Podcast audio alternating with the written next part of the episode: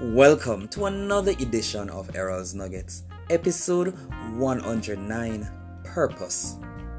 The reason for which you exist is to fulfill a purpose.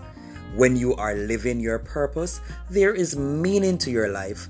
Things are in proper perspective, you are focused on what's important, and you will enjoy life, the good and the bad, because you know that everything will be fine.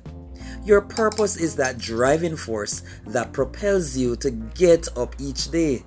Be brave and bold and live out your purpose. Remember, you only have a set time, so start working. If you have not found your purpose, seek to find out what you love doing. Listen to persons with great wisdom too. They can be the driving force to you discovering your calling. Always believe that your purpose is achievable. Network with accountable individuals. Implement the plans. Stay focused and make your mark. Make an indelible mark, a legacy that will impact the next generation.